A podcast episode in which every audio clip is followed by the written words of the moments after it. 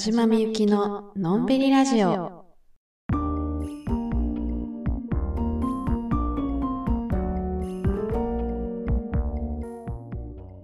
こんばんは、田島みゆきです。このラジオは毎週月曜日に更新しています。あの、私、最近気づいたことがありまして、えー、ポッドキャストを私も個人的に好きでいろんな方のやつを聞くんですよ。それで今まではずっと家にいたもんですから、いつどんな時でも、いろんな時間帯で、いろんなシチュエーションでポッドキャストを聞いてたんですが、あの、働き出してからあることに気づいて、それはですね、ポッドキャストは通勤中に聞くことが多いのではないかということですね。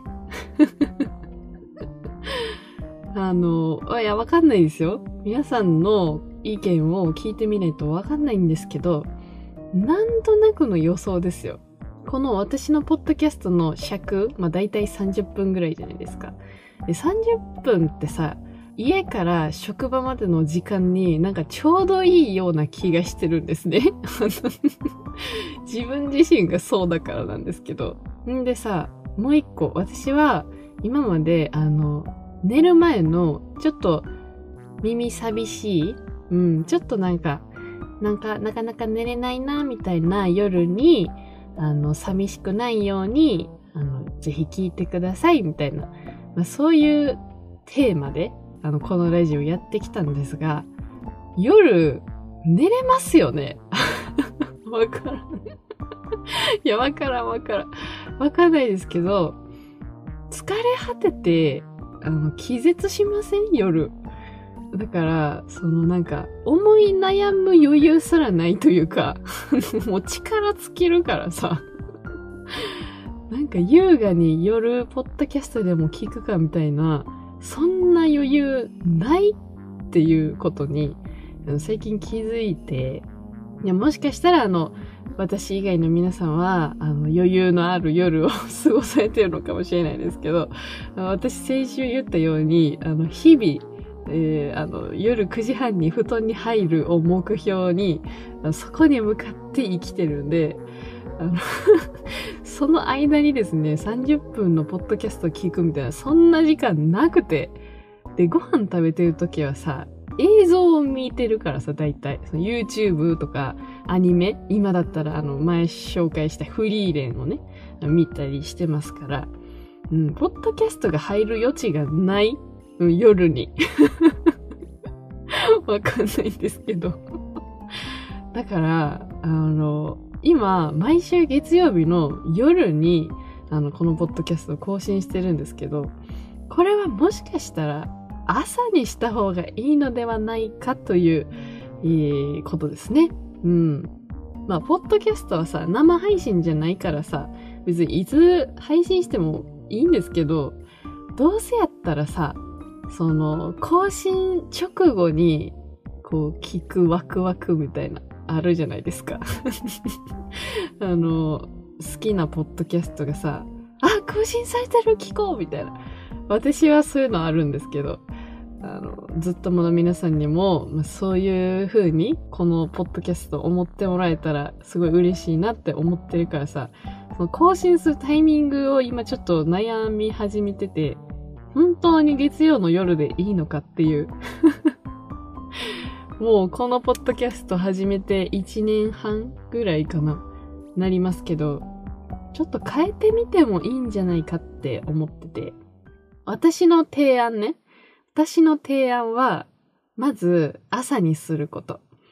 で、私の出勤時間が、えー7時ぐらいなんで、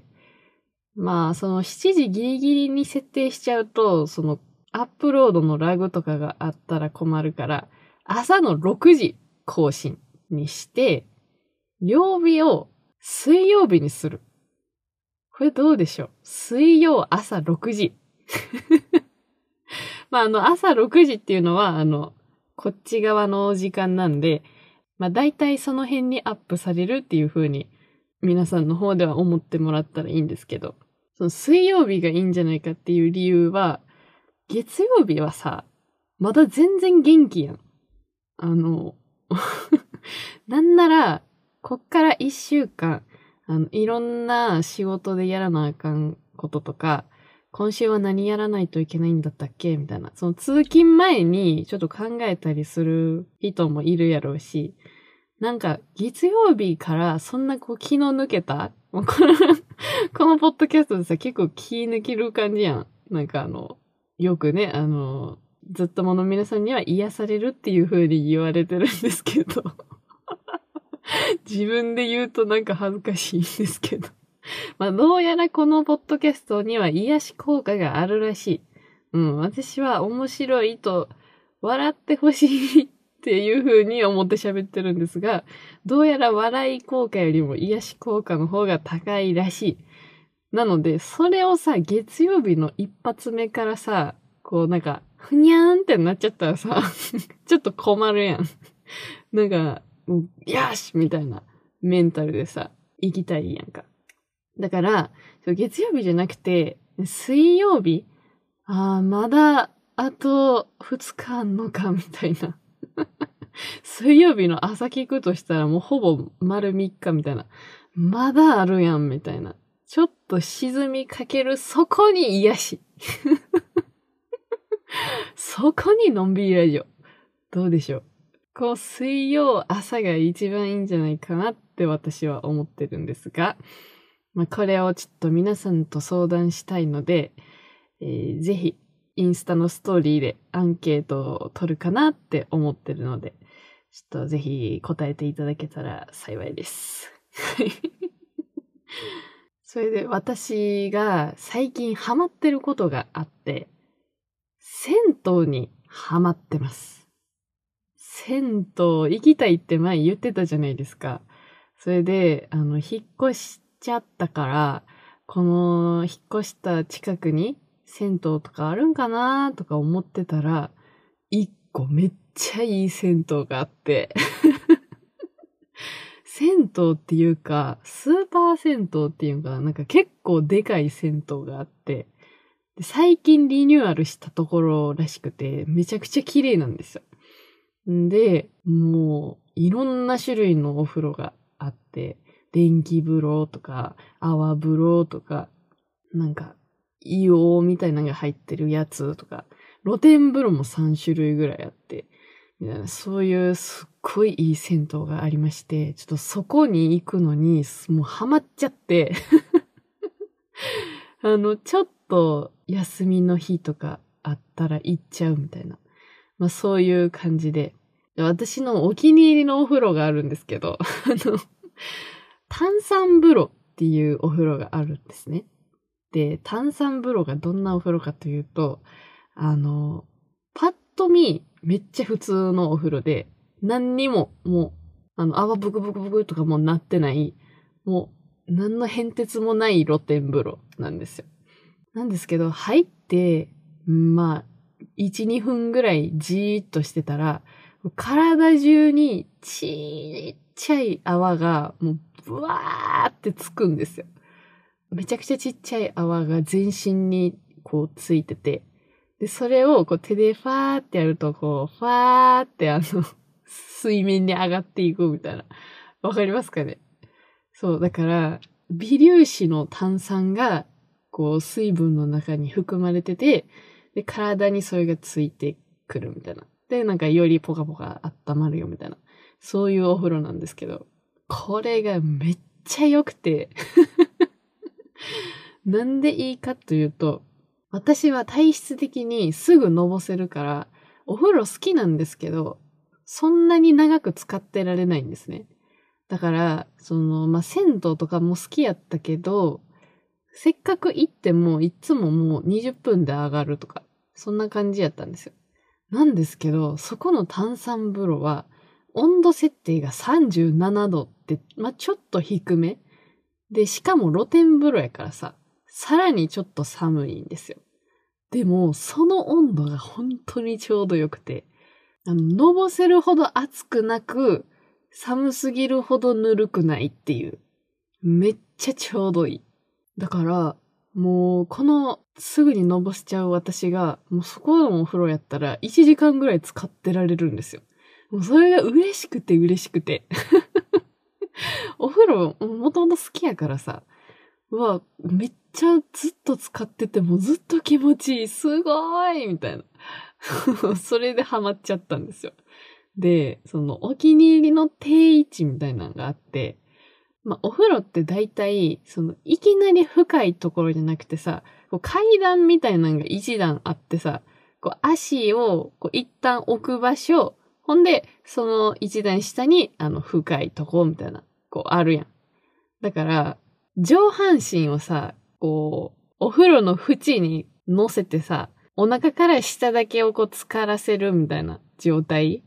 にしようと思ったら、そのお腹と手を置こうとするところの間に階段が挟まってさ、ちょっと遠いやん。わかるかな？あの、なんていうの？階段が邪魔で、腕をこういい感じの距離に乗せられないっていう、まあ、その問題が発生するんですよ。なんかポーズで言うと、あの、学校の教室でさ、寝るときにするポーズあるやん。あの、うつ伏せで、突っ伏すみたいな、机に突っ伏してる格好あるやん。あれを露天風呂のところでやろうとすると、お腹と腕を置くとこ間に階段あるせいでち、ょっと遠いな、みたいな。腕を置くとこちょっと遠いな、みたいな、なるんですよ。なるんですけど、私のお気に入りのポジションは、その階段がないんですよ。いきなり深いとこになってんの、そこは。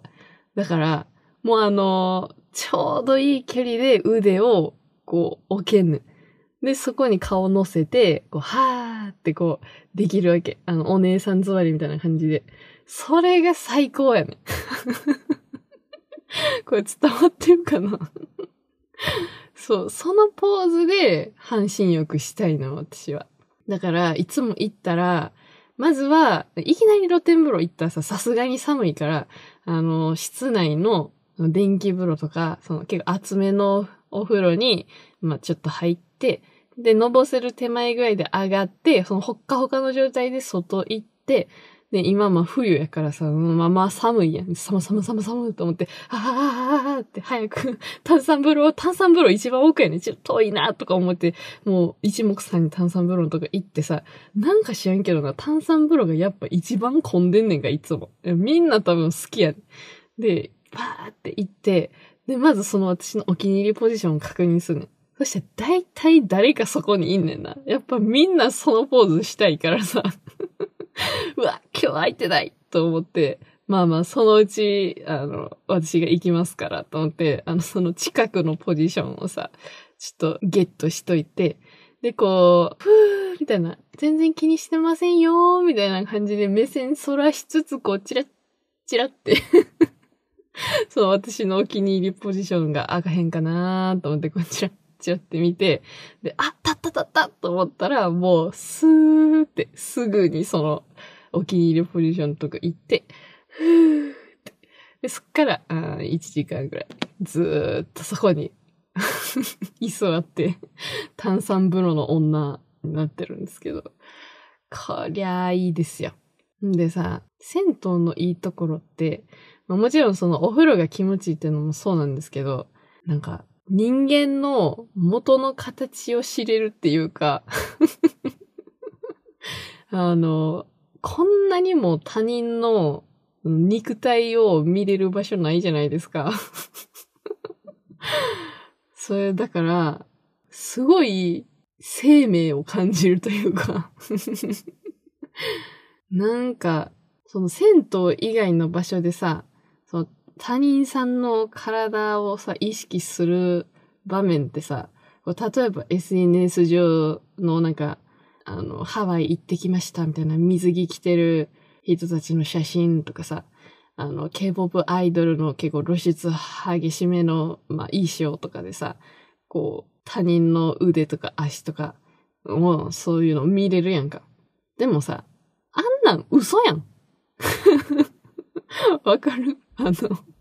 普段他人さんに見せないようなところを、こう、公にしてる人たちのさ、肉体がさ、あの、ほんまなわけないやん。いや、なんていうの、ほんまなんやけど、あれはさ、あの、プロフェッショナルの人たちやからさ、もう通常の生活をしてああなったわけちゃうやん。めっちゃ食事制限とかしたりさ、こうちゃんとトレーニングしたりさ、こうちゃんと整えた人たちの体しか普段は目にすることがないわけ。そらそうやん。もうそんなぽよぽよのさ、私みたいなんかさ、公にせんやんみんな。だから、こう頭のどっかで、もうその綺麗なあの形しか普段目にしてないから、こう人間の形ってああいうもんなんやって思ってしまっていたのかもしれないって思ったんですよ。その戦闘行った時に。あまりにもかけ離れてるから、みんな。いや いや、そのみんなの中に私も含まれてるのもちろんな。もちろんそうなんやけど、なんていうの、お尻ってこうだよね、みたいな。あの、太ももってそうだよね、みたいな。もうあの、年齢もさ、もうおばあちゃんからもうちびっこまで結構幅広くその銭湯にいるからさ、なんか、すっごい、そうそうそう、みたいな。これが人間の体よって思ってすごい、あの、安心というか、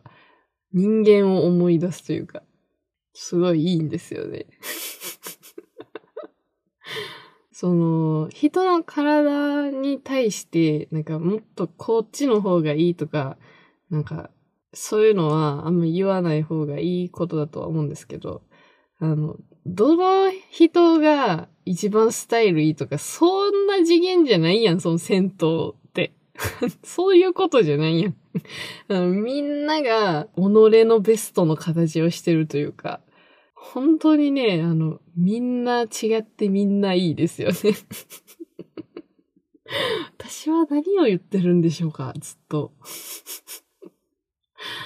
いやー、そう、それがすごくいい。ほんでさ、もう、すっぽぽんやからさ、ノーガードなわけやん。もう、すべてをさらけ出してる状態やから、超無防備な姿だと思うんですけど、それを、なんか、許し合ってる空間みたいな。そう。こんな姿でいても、誰も私を傷つけないし、こう、のんびりしてる、もう、ボケーっとしてても、許されてるっていう、この空間が本当に居心地よくて。まあ、もしかしたら、その中で、こうなんか全然知らん人が急にめっちゃわーって話しかけてきたり、なんか、あんたのお尻タロンタロンやなみたいな言ってきたら 一気に私は銭湯嫌いになると思うんですけど、そんなこと誰も言ってこうへんしさ、もちろん。この、なんか、ギャップ？うん。自分自身の状態はめちゃくちゃこう、無防備なのに、なんか精神的にはすごいこうなんか守られてるみたいな。なんかそのギャップもすごいなんかいいなと思って。なんかね、もうとにかくちょっと銭湯ハマっちゃってますね。うん。ちょっと久しく行ってへんな、みたいな人は、ちょっと行ってみてください。で、あの、こんだけあの人間の形がとか言ってますけど、そんなじろじろじろじろあの、観察してるわけじゃないですからね。はい。あの、視界に映ってくるものに対してそういう、あの、感想を抱いてるだけなので、はい。そこだけお願いします。皆さんそんなじろじろね、観察したらダメですよ。はい。はあ、何の話をしてんだか。でさ、最近、あの、学んだこともあって、あの、お肉をさ、スーパーで買うじゃないですか。でさ、あの、毎日毎日スーパーなんて行ってられへんから、あの、ちょっと大きめのお肉を、ちょっと安いやつ見つけたら買って、で、それを、あの、賞味期限が切れる前に、あの、ラップにくるんで冷凍しておくっていう、この冷凍保存の知恵を実践したんですよ。まあ、食品系は何でもかんでもとりあえず冷凍しとけば持つやろうって思ってるんで、あの、お肉もこう、綺麗にラップに包んで、で、ちょっとまあ、性格上、あの、綺麗な真四角にして、ちょっと保存したいなとか思って、ラップをさ、綺麗にこう、角キッキッキッとかやって、もう、ピシッってこう、長方形にした状態でお肉をストックしてたんですよ。ほんで、何日か経って、そういえば、ストックしてたお肉あったなーと思って、それ解凍して食べようと思って、あの、その出したんですよ。で、ラップ外そうと思ったら、あの、ラップが取れなくて。数日前、私は綺麗な長方形にしたいがために、お肉を巻き込むようにして角をピシッと折り込んでたわけです。で、そう、その状態で冷凍するとどうなるかというと、ラップが、そう、お肉にサンドされちゃってて、あの、抜けないんですね。わかるかな？あの、ラップ、お肉、ラップってなってるやん。で、それを折り曲げたらさ、ラップ外そうと思ったらさ、もうお肉がこう、クリップみたいになってるから、ラップがその部分引き抜けてなくて、で、やばいこれラップ挟み込んじゃってるみたいな。挟み込んだ状態で冷凍しちゃったどうしようと思って、電子レンジでちょっと温めて、あの、抜こうかなって思ったんですけど、ちょうどその時炊飯器使ってて、で、あの、我が家のコンセント事情が、穴2個あるやん。コンセントの穴。で、下は冷蔵庫が使ってんの。で、これ抜けら、抜けへんやん。絶対に冷蔵庫は差しっぱやん。で、この上を電子レンジと炊飯器で共有してんねんな。で、使う時に挿して、使い終わったら引っこ抜いて、みたいな感じで、その、交代制で上のコンセントを使ってんの。だから、炊飯器もさ、今炊いてる途中やって。で、炊いてる途中にさ、引っこ抜いたらもう意味わからんくなるから、これ無理やん。だから、電子レンジ使えへんと思って。で、湯煎とかすればよかったんやけど、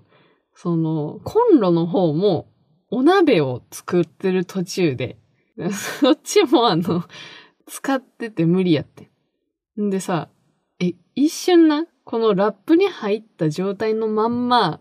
このお鍋に投入したのかなと思ってんけど、さすがにさ、それちょっと汚いやんか。だから、もうブチブチブチブチこう引きちぎるようにラップ外してさ、このもうクリップみたいにこうもうラップ挟まっちゃってる部分はもう抜けへんからしゃあないし、もうそこはしゃあないからそのままお鍋入れて、温めながらラップ取っていけばいいやと思って。やねんけど、もうなんか、お肉もさ、こう、温め出すとさ、こう、ふやふやーってなってさ、こう、チリチリになっていくやん。そのお鍋の中で。でそしたらさ、あれ？ラップ挟まってるまんまのお肉どれやったっけみたいになって。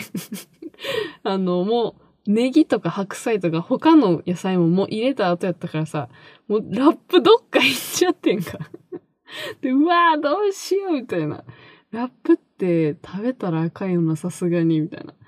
で、あの、結局、その、もうラップごと、